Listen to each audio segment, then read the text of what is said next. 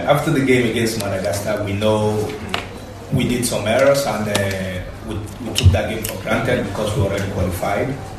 We speak to ourselves because we know it's a knockout stage now. Any mistake you do, you're going to pay for it. That's why I say you're going to see a different team against Cameroon. Though it was a difficult game, we, we were down 2 1 and we still believe that we can still win the game. So, and we're going through.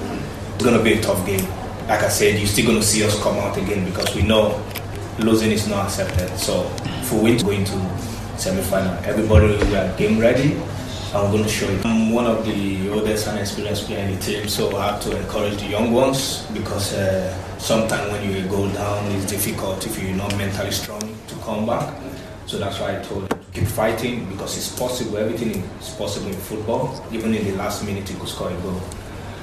And come to the South Africa game, we spoke about it, and today we're still going to talk about it because we know it's going to be even more difficult than Cameroon game. These guys are very fast.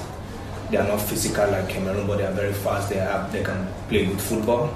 But we're still going to talk about it. We're still going to train today, and I believe the lads we have, we're going to put in a good fight and make sure we make Nigeria proud.